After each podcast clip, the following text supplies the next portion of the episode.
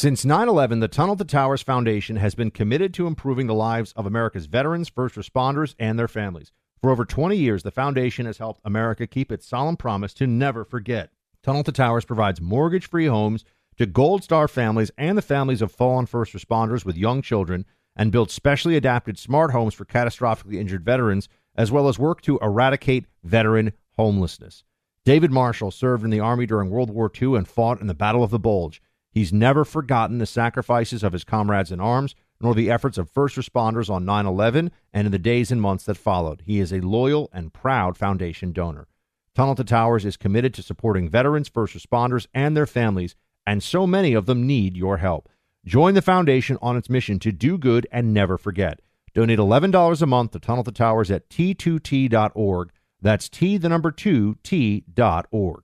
Hey, it's Will Friedle. And Sabrina Bryan. And we're the hosts of the new podcast, Magical Rewind. You may know us from some of your favorite childhood TV movies like My Date with the President's Daughter and the Cheetah Girls movies. Together, we're sitting down to watch all the movies you grew up with and chat with some of your favorite stars and crew that made these iconic movies happen. So kick back, grab your popcorn, and join us. Listen to Magical Rewind on the iHeartRadio app, Apple Podcasts, or wherever you get your podcasts. Brought to you by State Farm. Like a good neighbor, State Farm is there. More Than a Movie is back with season two. I'm your host, Alex Fumero, and each week I'm going to talk to the people behind your favorite movies. From The Godfather, Andy Garcia. He has the smarts of Vito, the temper of Sonny, the warmth of Fredo, and the coldness of Michael. To the legend behind La Bamba, Lou Diamond Phillips. When I walked in, I didn't think I had a shot at Richie because John Stamos' picture was already up on the wall. Listen to More Than a Movie on the iHeartRadio app, Apple Podcasts, or wherever you get your podcasts. Hi, I'm Michael Rapaport. And I'm Kebbi Rapaport. And together we're hosting Rapaport's, Rapaport's Reality, Reality Podcast. Podcast. We have a passion for reality TV, and we're inviting you into our living room. We're dissecting the drama, and we're giving praise to the single greatest form of entertainment on television today. That is right. Reality TV is the greatest form of entertainment on television today. Listen to Rapaport's reality with me, Kebbi Rapaport. And me, Michael Rapaport, on the iHeartRadio app, Apple Podcast, or wherever you get your podcast. You're listening to the Buck Sexton Show podcast. Make sure you subscribe to the podcast on the iHeartRadio app or wherever you get your podcasts. Ukraine continues to put up a valiant fight to slow the advance of the Russian military machine 15 days into this invasion. Casualties are mounting on both sides as diplomatic efforts between the two nations have thus far failed to bring an end to the bloodshed. Meanwhile, the Biden administration is assuring our allies of America's commitment to Ukrainian victory by sending Kamala Harris to Warsaw. Inspiring. Friends, it is time for Hold the Line.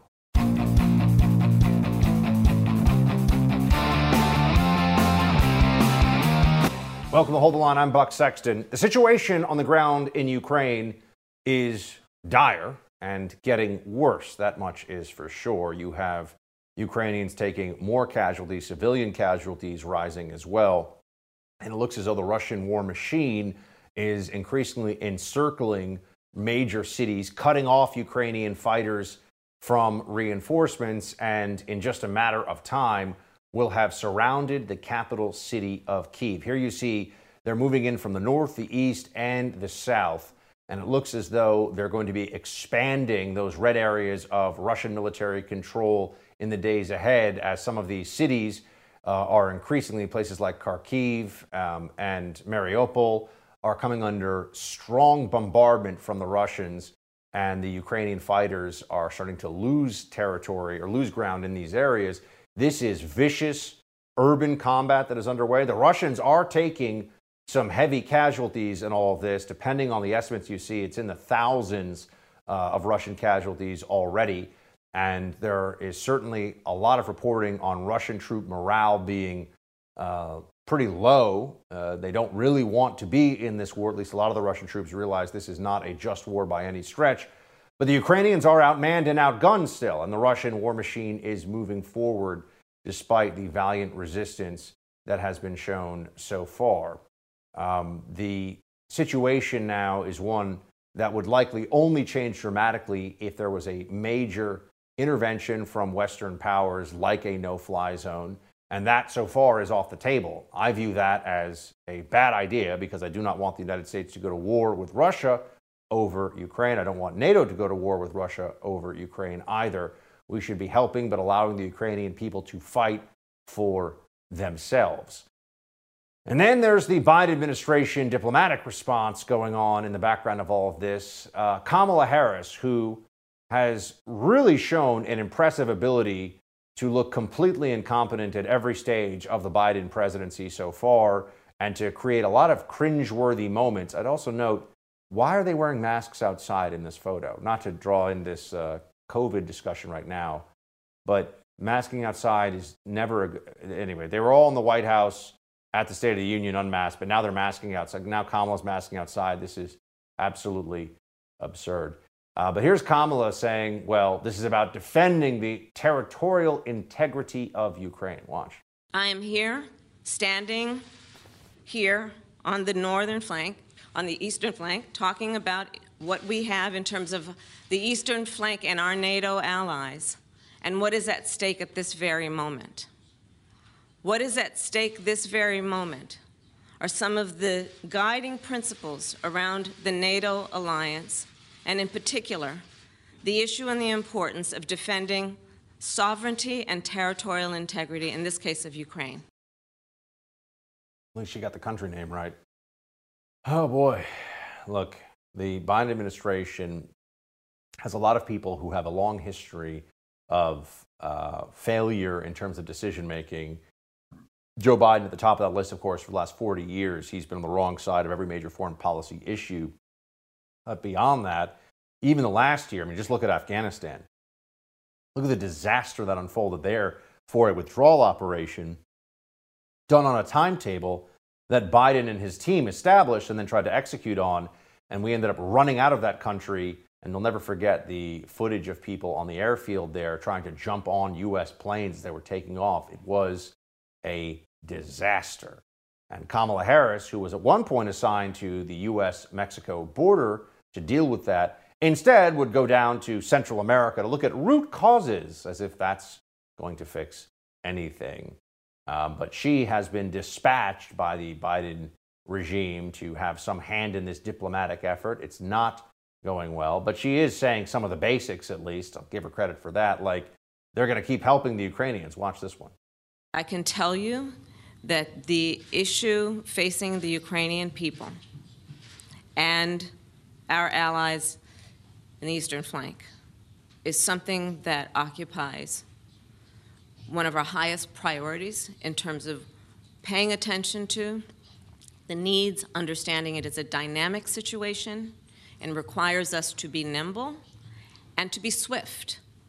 I mentioned being swift in terms of accountability and consequence. We also fully appreciate we must be swift in terms of providing assistance where we can be helpful. And we will continue to do that. Really inspiring stuff from Kamala Harris there. Uh, amazing. I mean, people are ready to, you know, storm the beaches of Normandy after hearing that one. Absurd, but Kamala Harris is the vice president, so this is going to continue. We need more serious people than what we have at the top of this Biden regime, but unfortunately, this is the government that we currently have in this country. Um, terrible things are happening right now in Ukraine. I mean, there was the maternity hospital in Mariupol that was uh, bombed. You see the aftermath of it here. There are awful things going on. This is a war that did not have to happen. Just the fact that this war was launched is a failure of diplomacy, diplomacy that really was being led by the Biden administration. It didn't happen for four years under President Trump. It happened in the first year of Joe Biden's presidency. And it's because Joe Biden projects weakness on the world stage. He's too old for the job. He's not very bright. And the people around him live in a fantasy, uh, fantasy land of liberal limousine virtue signaling and don't understand how the real world actually works. So things are going to get worse in Ukraine in the days ahead. And we can't expect any brilliant breakthrough on diplomacy or otherwise from the Biden administration. So this is going to be up to the Ukrainian people. And they have a very tough fight on their hands. Here's Ukra- uh, Ukrainian President Zelensky accusing Russia of genocide after that attack we just showed you on the maternity hospital. Watch. Авіабомба на Пологовий будинок це остаточний доказ, доказ того, що відбувається геноцид українців, європейців. Ви не зможете сказати, що не бачили, що відбувалося з українцями, що відбувалося у Маріуполі з маріупольцями. Ви бачили, ви знаєте. А отже, ви повинні посилювати санкції проти Росії так, щоб у неї більше не було жодної можливості продовжувати цей геноцид. There's a man who's actually staying and fighting with his country. And the whole world is watching this play out. Sergei Lavrov, on the other hand, the Russian foreign minister, is telling everyone don't worry, we're not going to attack other countries, but also we didn't attack Ukraine, he says, of the Russian Federation. Watch this propaganda. На другие страны мы нападать не планируем. Мы на Украину не нападали. На Украине мы просто объяснили многократно. Наступила ситуация, которая создает прямые угрозы безопасности Российской Федерации. Yeah, Ukraine was asking for it, Lavrov says, basically. This is what we were up against, friends. Um, and this is what the Ukrainians are the ones who are really up against it because they're the ones doing this fighting day in and day out. And our thoughts and prayers are with them. We'll have more analysis on the situation on the ground in Ukraine with senior fellow at the Foundation for Defense of Democracy, Bill Roggio, when we return. Let's take a minute to talk about protecting yourself financially. How devastated would you be if a criminal stole all the equity in your home? This crime is happening all over the U.S., and there's one company standing between you and these thieves Home Title Lock. The FBI calls home title fraud one of the fastest growing crimes, which is why you need HomeTitleLock.com, America's leader in home title protection. See, the deed to your home is online. The thieves steal it, forge your signature, and then take out loans when they pretend that they actually own your home. This can even lead to eviction, never mind all the big bills you'll have to pay for loans you didn't take out. Common identity theft services do not protect you. HomeTitleLock.com is your peace of mind. The deed to your home is protected. Visit HomeTitleLock.com. That's HomeTitleLock.com. We'll be right back with Bill Roggio. Stay with us.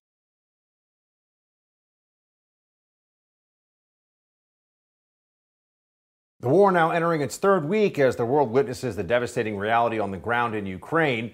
Russian forces violated a ceasefire and targeted the southern city of Mariupol, where strikes killed thousands of civilians and devastated a maternity hospital. In a tweet from Ukraine's President Zelensky, he called the attack a direct strike from Russian troops, uh, writing, People, uh, children are under the wreckage, atrocity. How much longer will the world be an accomplice ignoring terror? Close the sky right now. Stop the killings. You have power, but you seem to be losing humanity. The devastation is likely to continue and escalate in the coming days as Ukrainians are mounting a desperate effort to halt the Russian war machine. Here to give his analysis on what's happening on the ground is senior fellow at the Foundation for Defense of Democracies, Bill Roggio. Bill, good to see you. Thanks, Buck. It's always a pleasure. So let's first look at what's actually happening on the ground. We've got a map to show folks at home uh, so they can see here. Explain to us how this Russian advance has gone so far, what their targets are, what the strategy is up to present day. Sure. Up in the north, I think you could see the Russians are advancing on the Ukraine. Um, there's also another big city up there. It's called Chernihiv. Uh, it's right on the edge of the the red in the north. Um, so they're doing also they're prepared to surround the province there. They that would essentially cut off all you if if they're able to pull this off. Um, and this this advance has been plotting, but it's it's been moving forward. I heard a Defense Department spokesman call calling Russian advances when they were saying stalled. Now they're saying they're making moderate gains. So it's going forward, and I anticipate this gap, this uh, this encirclement in the north to close perhaps within the next week. Uh, it could be days and it could be a week. It could be several weeks. In the uh, west, you see a similar thing happening near uh, Luhansk. You got and actually. There, there's reporting that the, the Russians are going to go all the way from the south in the Crimea. If you draw a straight line up to to Kharkiv, um, that area, the Russians look like they're pushing. You could see you could see that developing on the map and that would cut off essentially cut off the far eastern part of Ukraine. That includes the Donbass, that contested area where uh, there's a lot of Ukrainian troops holding the line there. So the Ukrainians are, are um, and then in the south you have a, a continuing advance. The Black Sea is almost fully under control of the Russians. That would, you know, if the Russians decided to keep this after any armistice, that would starve the Russian economy. So I, you know, uh, uh we spoke earlier at the beginning of this, Buck, and I said this is a you can see an organized offensive here, and that's what we're starting to see develop on this map. Um, the situation looks grim for the Ukrainians, but they're fighting hard, and I think they're fighting hard harder than a lot of people figured they would. Uh, to that end, there's video that um, got a lot of attention that I'm sure you saw this, Bill, of a tank column, Russian tank column, that's getting chewed up by Ukrainian incoming fire on the outskirts of Kiev. You see here in real time. That's what occurred there. I mean, you could, you know, the video is pretty clear. This tank column getting hit, getting hit hard. Um, is this indicative of what the Russians are coming up against in all places where they're trying to advance?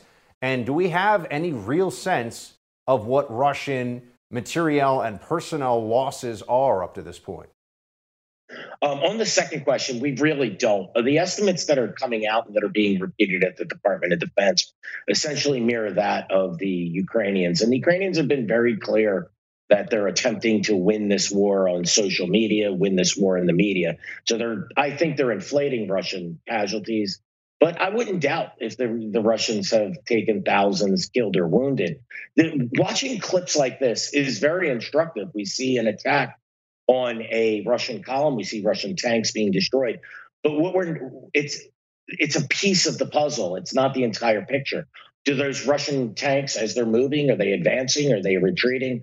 The Russians, I believe, have calculated that they will take losses uh, but they they're taking those losses, but they're continuing as the, even the Defense Department has stated they're moderately gaining ground. This is this is part of the stiff defense. What we're seeing in that video is part of the stiff defense that the Ukrainians are putting up. But the question is is is it enough to stop the Russian advance? What would be a a game changer at this stage, short of a no-fly zone? Is there anything that outside uh, outside actors here, NATO, America, the West, could do, could provide, could assist with that might actually bring the Russian war machine, if not to defeat, to something like a stalemate situation. Is there anything? I don't think there is, short of an intervention from NATO forces. Um, right now, the the Russians, as things stand, and, and we have to understand these are war is a dynamic situation and you know fortunes can change tomorrow but as I, i'm observing this operation what i'm seeing is the russians are slowly advancing slowly grinding down the ukrainian forces the, we, we see a lot of reporting on Russian casualties, Russian destruction of Russian vehicles.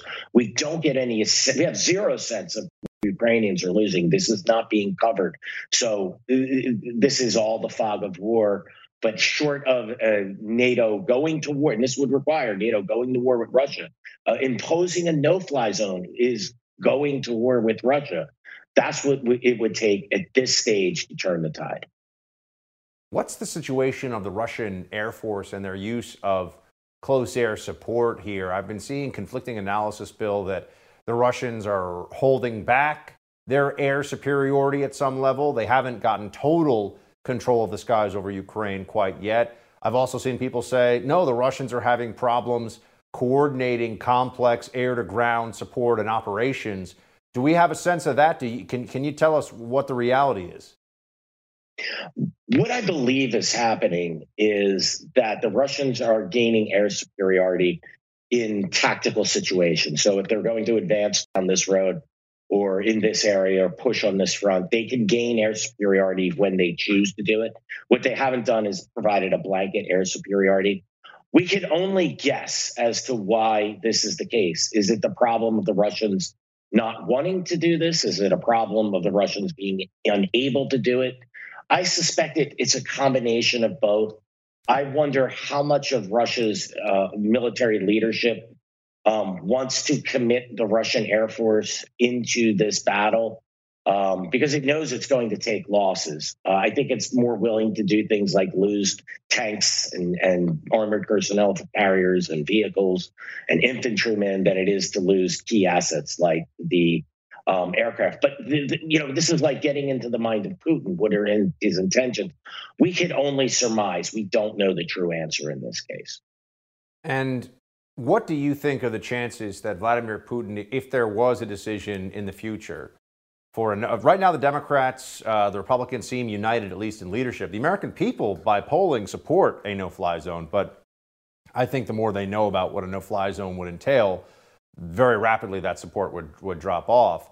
In your mind, if if there was a NATO declaration of a no-fly zone, even let's say over the western half of the country to to protect humanitarian corridors, etc. Lviv, for example, the western city, there's been calls for NATO to just create a protectorate there.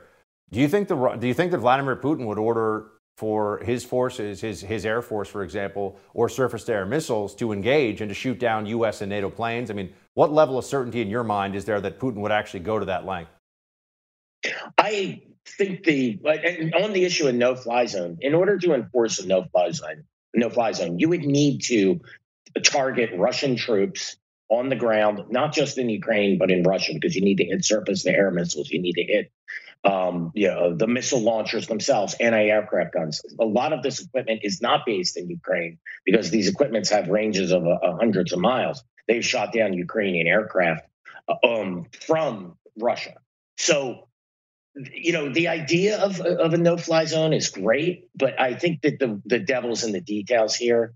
And you know there's no such thing as a partial no fly zone even if you were to put that you know to declare it in the far western half of ukraine you would have to reach into russia and into western ukraine. I think that if this did happen as long as this wasn't reaching over to kiev i would guess that the that Putin would probably let this go. We haven't seen a ton of military operations occurring far west of, of Kiev.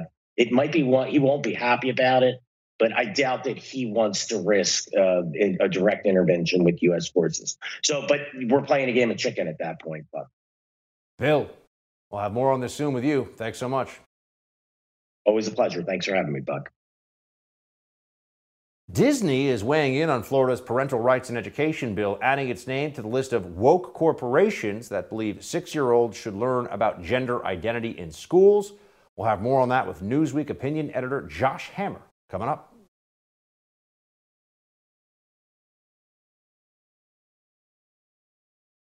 As the controversy over Florida's parental rights and education bill continues to grow all over the country, Governor Ron DeSantis is standing firm on his support for it, even despite a concerted uh, effort from the left to attack him and a concerned phone call from Disney CEO Bob Chapek and his company executives.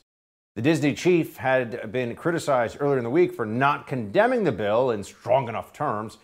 Chapek now claims that Governor DeSantis has agreed to meet with him and the LGBTQ plus members of Disney's executive team. Corporate wokeness strikes again. Joining me now with reaction, Josh Hammer, Newsweek opinion editor and host of the Josh Hammer Show. Good to see you, Josh. Anytime, Buck. Thanks for having me.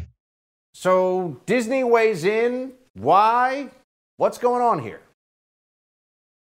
I mean, the question why obviously is the question that every American with a 401k, with any kind of pension plan, any kind of retirement plan, really kind of any skin in the game whatsoever in the stock market and Disney in particular, of course, really that's what we should be asking right now. Okay. But woke capital, I mean, we've seen kind of the succession of this very toxic ideology over the past five to 10 years where mm-hmm. the spread of the woke ideology, which I think kind of started obviously in kind of fringe sectors of the American Academy, it kind of has its start, it has its origins obviously in kind of the Frankfurt School back in the 1960s and Adorno and the, and the various theorists. It has now exploded not just onto the college campus but into the corporate boardroom. And time and time again here, we saw where kind of when Delta Airlines kind of boycotted Georgia with respect to their pro-life law a few years ago We've seen time and time again how these massive, mega Fortune 500 companies put their thumb on the scale and try to dictate public policy in a way that has nothing whatsoever to do with the actual value of, a, of the stock, the actual value of the company, which obviously was Milton Friedman's theory of the firm, and I think is still kind of corporate law. It's still good law, we would say, in most jurisdictions today. So it, it's obviously totally nonsense. Disney should stick to its fundamental business line and get the hell out of the way of politics. It's also a total fundamental misreading of the law as well, which a lot of people have pointed out as well. But Disney needs to just get the hell out of the way. I mean, worry about your shares of your company, worry about your shareholders to whom you have a fiduciary duty. What is going on here with respect to an education bill in the Florida legislature has nothing to do with that whatsoever. And so, are people you think, because this has gotten a lot more attention, for days and days, you had the media just saying the don't say gay bill. They were repeating this talking point. That's not the name of the bill. The bill doesn't say that, but every question, every news headline, the don't say gay bill, it seems that now, because of the controversy around it, there's at least some hope that people will understand what's in it, what's not. Are you seeing a change in the awareness of what's actually contained in this in, in Florida and beyond? You know, Buck, never, I think, in my adult life have I seen kind of the entirety of the corporate media, the entirety of kind of the left leaning talking head, chattering head class unify on a slandering, very obviously misnaming of a bill basically before the bill has even been signed into law. This bill has literally not been signed into law yet. And everyone from from NBC to CNN to the New York Times, even to kind of fairly kind of centrist outlets, I mean, even kind of the Wall Street Journal, they are all kind of referring to this as the "Don't Say Gay" bill. But let me read to you so your viewers can hear what the actual allegedly controversial provision says. Okay, the, the law says, "quote Classroom instruction by school personnel or third parties on sexual orientation or gender identity." May not occur in kindergarten through grade three or in a manner that is not age appropriate or developmentally appropriate for students in accordance with state standards. That's it. The word gay does not appear in there. It has nothing to do in there whatsoever. What the law is saying is that if you are a kindergarten, first, second, or third grade teacher you cannot talk to your students about what it means to be gay or to be transgender because these are young kids, okay? These are young, easily shaped, easily influenced, easily manipulated kids. And these are very sensitive conversations that are best had in the comforts of one's own home. That is all the bill is saying here. This is not a controversial thing, but Buck, you're a student of history just like I am. You know how far back this goes. This goes back to kind of Bolshevik Soviet era social theory. It's all about kind of breaking down the family, giving the government more and more power. Here, that's being done in the in the left's eyes through obviously the public school bureaucracy, the teachers, the teachers unions, the principals. That is what the the ultimate end goal here, obviously, is to kind of erode the family, erode the family as the unit that is responsible for teaching these very sensitive subjects and putting in the hands of of woke bureaucrats and woke teachers. Here is uh, going back to the Disney dust up now with, uh, with the DeSantis administration and the possible signing of this bill. DeSantis' team put out this statement about the call with the Disney CEO. The governor's position has not changed. Disney is known as a family friendly company that creates wholesome entertainment for kids. The same Florida parents who take their families to Disney also support parental rights in education because they do not want to have their young children exposed to inappropriate content about sex and gender theory at school. I'm going to say, I, I, think the tide is turning on this as people understand more about what's actually going on here, uh, Josh. And it also so shows, I think, the left is very sensitive right now to they've been losing badly the battle over parental rights. They've, you know, when you look at uh, Glenn Youngkin, his victory in Virginia, and CRT, which they largely now have backed away from that fight too, saying it there was no CRT. CRT is good. You don't know what CRT is. They, they couldn't even come up with a coherent narrative. And it feels like this is the first time the left has tried to push back on we care about parental rights, or at least we have a way of fighting back against parental rights. And maybe the tide is turning on this one. So I think in general, the tide on some of these kind of culture war issues, we might say, is turning a little bit towards the right. Okay, I think we're starting to make more inroads here. And you know what it ultimately takes? I think it ultimately takes graphic images. So when we kind of saw that video, this is obviously a slightly different issue, but it's nonetheless very related. When a lot of us saw that video of Lia Thomas, if I have the name correct, University of Pennsylvania swimmer, kind of beating the entire field, by 20, 30 seconds in these races. That is a jarring visual. Okay. That is the kind of image that one does not soon forget here when we see kind of uh, it's literally some of the drag queen story hours, okay? I mean, uh, uh, what happened in, in, in, Virginia was very much kind of a backlash against kind of the drag queen storyization or, the attempted drag queen storyization of kids, whether it's critical race theory, whether it's a sexualization of children, it's the same thing. They are two sides of the exact same coin here. And the end goal, of course, again, is to kind of indoctrinate kids into rebelling against family unit structures, traditional structures, religion, community, and ultimately kind of the nation state. And really, if you want to extrapolate, ultimately God Himself, I would argue at least.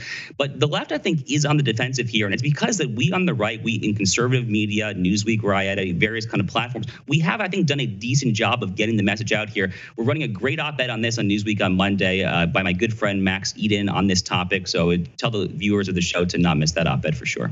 Just real quick, is, is Governor DeSantis about to sign this? Do we know what the what the uh, status of the bill is? He's indicated he will sign it. Uh, uh, hopefully, any day, any day now. It's a good bill from in my perspective. It should definitely get signed into law, but hopefully, any day now. Josh Hammer, good to see you, man. Thanks so much. Anytime, Buck. The Biden administration still has no coherent plan to ease prices at the pump, but we know there's one thing they're not considering energy independence. For more on that, we'll talk to the host of Counterculture on the Epoch Times, Danielle D'Souza Gill. First, I want to talk to you about protecting your online data. A lot of companies promise your privacy is guaranteed. We know that's not true. That's why you need a new privacy and cybersecurity application tool called Sekur. It's spelled S E K U R. Sekur is using proprietary encryption and is offering secure instant messaging and email. With Sekur, all of your communications based on servers and data centers hosted in Switzerland without using any of the big tech platforms. Privacy is a big issue now. You need Sekur. Sekur is your solution to, the, to stop the constant theft of your digital identity. Costs only $5 for the messenger, only $10 for the messenger and email combination package. Go to sekur.com and take back your privacy today. That's S E K U R.com and use promo code BUCK for 25% off. And we'll be right back with more. Hold the line.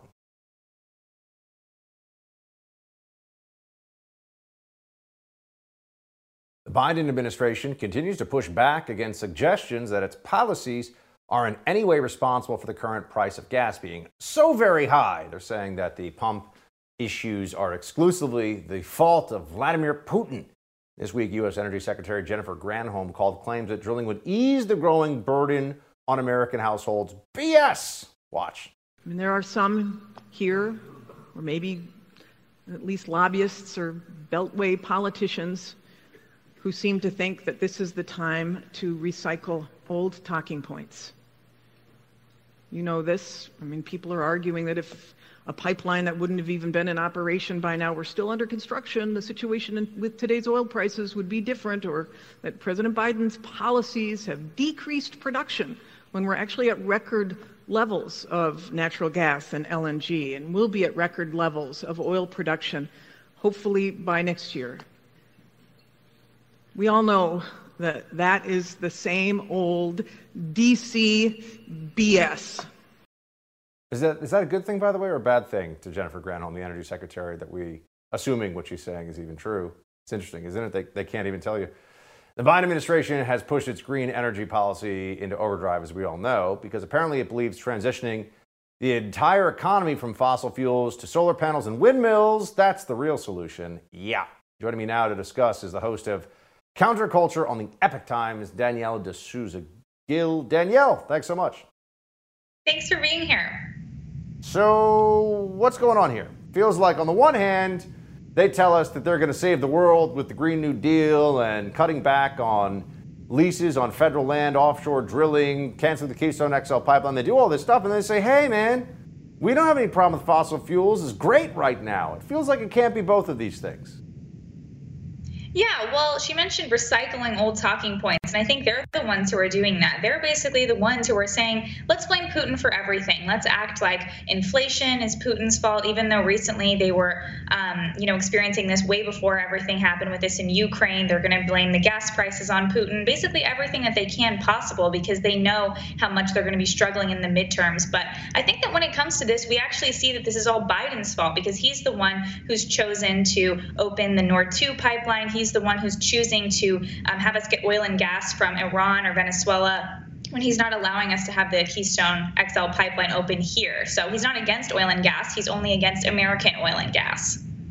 Here is Jen Psaki, by the way. You know, one of the things we've heard a lot, uh, Danielle, is shifting explanations for why, one, inflation is happening, and, and now, of course, also why gas prices are at an all time high right now under the Biden administration. And what they'll say about it is it was COVID, it's uh, Putin's fault, or originally it was temporary. Jen Psaki was trying that one today again. So, I, I mean, I guess life is also temporary. But anyway, here's what she says regular basis. But in terms of prices going up, we do anticipate that gas prices and energy prices will go up. That is something that the president has conveyed very clearly to the American public. We also believe it will be temporary and not long lasting. I mean, what, what does that even? Yeah, I mean, prices go up, they come down. If the price stays high for 6, 12, 18 months, that's going to hurt a lot of people. Yeah, I mean, it is temporary. It's going to be as long as the Democrats are in office. That's how Good long call. inflation is going to last. That's how long all of this is going to keep going on. And just because she's telling us ahead of time, hey, this is going to happen, well, we see it's already happening. That doesn't, you know, give them any kind of good faith backing out of this. But of course, they're going to try to distance themselves from everything that they've caused. I mean, that's why I think Dr. Fauci has disappeared. They realized, whoa, people don't like the, that whole, you know, all the COVID crackdowns. They don't like everything going on at the gas pump. So they're just trying to distance themselves from it, basically create these other bad actors as if they're the people to blame. Who else can they blame if not themselves? I mentioned this, by the way. They, they really are specifically trying to just blame this all on Putin. Look, the, the war in Ukraine clearly has had a recent effect on prices and and and uh, on gas prices specifically, prices generally too. But it was going on a lot longer than that, so it's kind of funny to see Jen Psaki just go, "Yeah, high inflation, it's Putin's fault." Watch this one. Said this is temporary. You know, you've, you've noted before that inflation is going to wane or is expected to wane by the end of the year. Is that still your belief? These that continues to be the projection of the Federal Reserve of outside economists, and we really rely on them for their projections.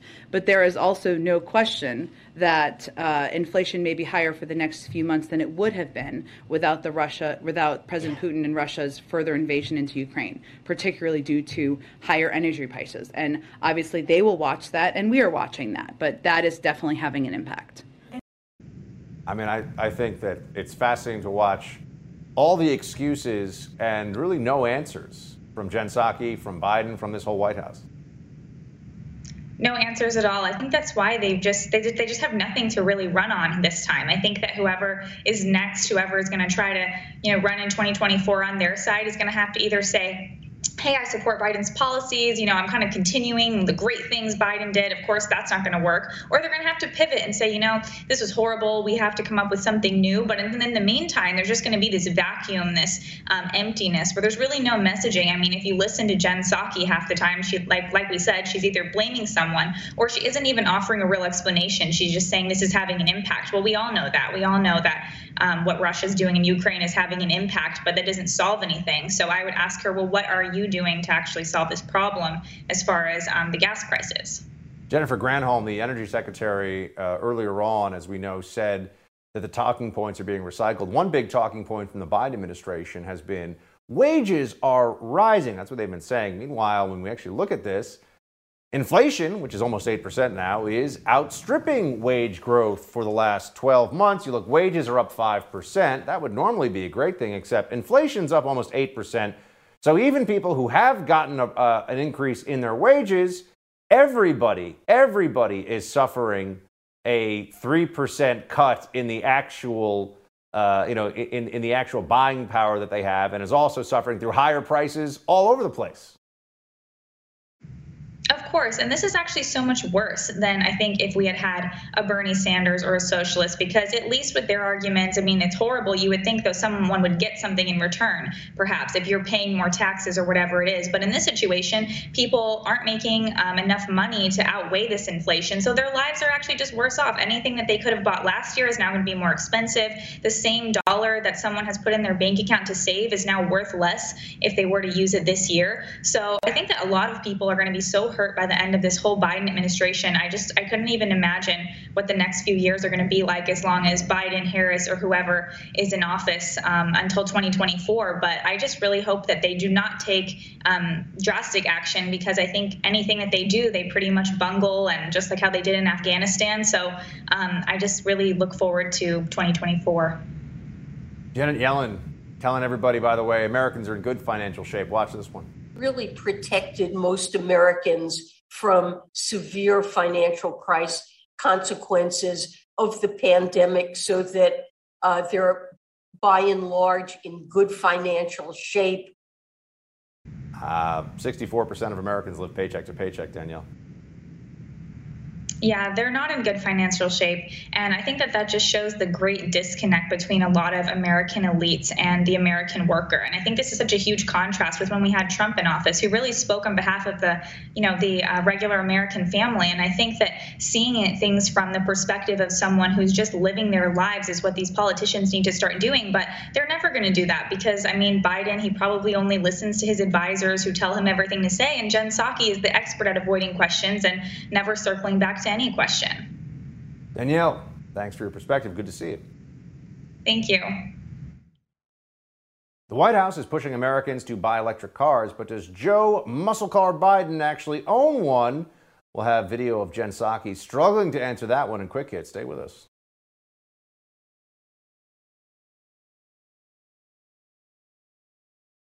Jen Psaki can't answer whether or not Joe Biden practices what he preaches, and Vice President Kamala Harris has an awkward moment when she's asked about the Ukrainian refugee crisis. All par for the course. Those stories in tonight's quick hits. Um, so, look, Kamala Harris uh, is not good at her job. Not surprising, but not very good at this.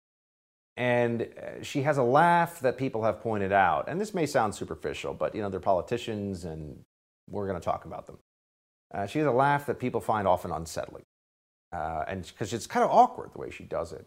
Well, she's asked about the Ukrainian refugee crisis, which is a situation where people are fleeing warfare. Some of them have lost homes, lost family members. Uh, they're terrified. They don't know what the future holds for them. They may have lost everything in a sense, except their lives. Fortunately, they're still alive. But other than that, they've left it all behind. And uh, the world is watching people like Kamala Harris in a moment like this, and here's how she responds. I wanted to ask you about some reporting that my colleague here in Poland noticed. He recently spoke with the mayor of the largest border town, who told him that the refugee system is essentially not set up for this, that it will collapse. It's an improvised system that can work for maybe two weeks, but not indefinitely. And I'm wondering what the United States is going to do more specifically to set up a permanent infrastructure. And relatedly, is the United States willing to make a specific allocation for Ukrainian refugees? And for President Duda, I wanted to know if you think and if you asked the United States to specifically accept more refugees. Okay. a friend in need is a friend indeed. okay, I can first. Okay, so this time. Uh, Szanowna pani redaktor. Now, look, for a moment there, there was the nervous laughter that, that even the, the other gentleman there um, had, but then she really kind of leaned into it. It's just, just feels tone deaf, that's all. Feels tone deaf, which I think this White House suffers from on a regular basis. Speaking of tone deaf, let them drive Teslas seems to be the rallying cry of the Democrat apparatus these days when gas prices are so high. You know, put a solar panel on your house, peasant. That's pretty much their attitude. Some people have had enough of that. And so they're asking Jen Psaki, well, hold on a second. Does Joe Biden even own electric cars? He was talking about how great electric cars are, and there's this big electric power grid push from the libs, and they want to do all this stuff. Here's Psaki trying to answer that one.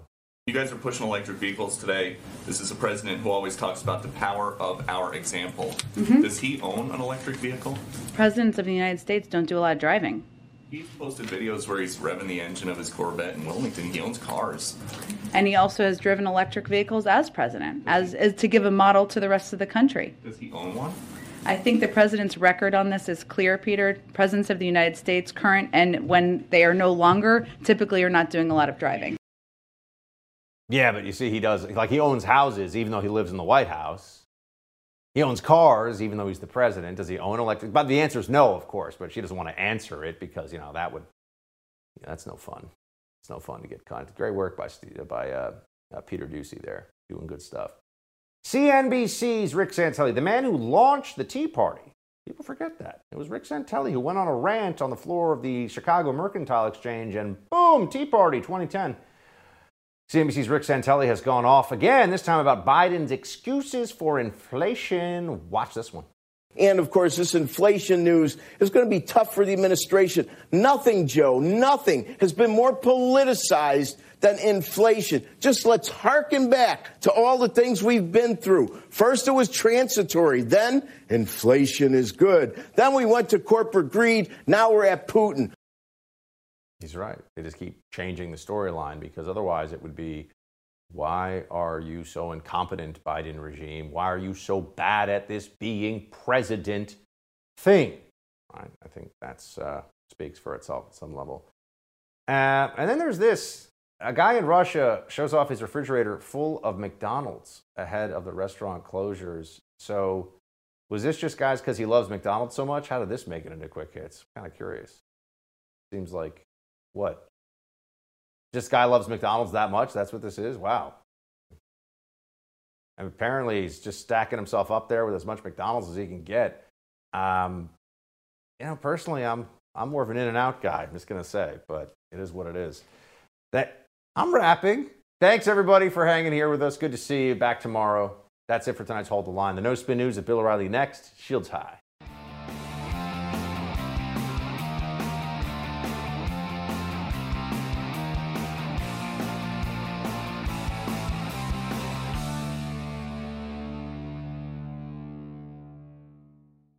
Who is there for heroes of the families left behind when a service member or first responder dies or is catastrophically injured in the line of duty? Who helps our country's homeless veterans? And who helps our nation to never forget 9 11? Let me tell you who the Tunnel to Towers Foundation. The Foundation's Gold Star Fallen First Responder, Smart Home, and Homeless Veteran programs comprise their In the Line of Duty programs. They're all dedicated to honoring our nation's heroes and their families. The Foundation's Never Forget programs engage people in 9 11 remembrance across America. Over 80 runs, walks, and climbs a year, dozens of golf outings. And the Tunnel to Towers 9 11 Institute is educating kids kindergarten through 12th grade to help our nation keep its vow to never forget. More than 95 cents of every dollar you donate to Tunnel to Towers goes to its programs. Never forget the sacrifices of our country's greatest heroes. Donate $11 a month to Tunnel to Towers at t2t.org that's T, the number two, T dot org. More Than a Movie is back with season two. I'm your host, Alex Fumero, and each week I'm going to talk to the people behind your favorite movies. From The Godfather, Andy Garcia. He has the smarts of Vito, the temper of Sonny, the warmth of Fredo, and the coldness of Michael. To the legend behind La Bamba, Lou Diamond Phillips. When I walked in, I didn't think I had a shot at Richie because John Stamos' picture was already up on the wall. Listen to More Than a Movie on the iHeartRadio app, Apple Podcasts, or wherever you get your podcasts.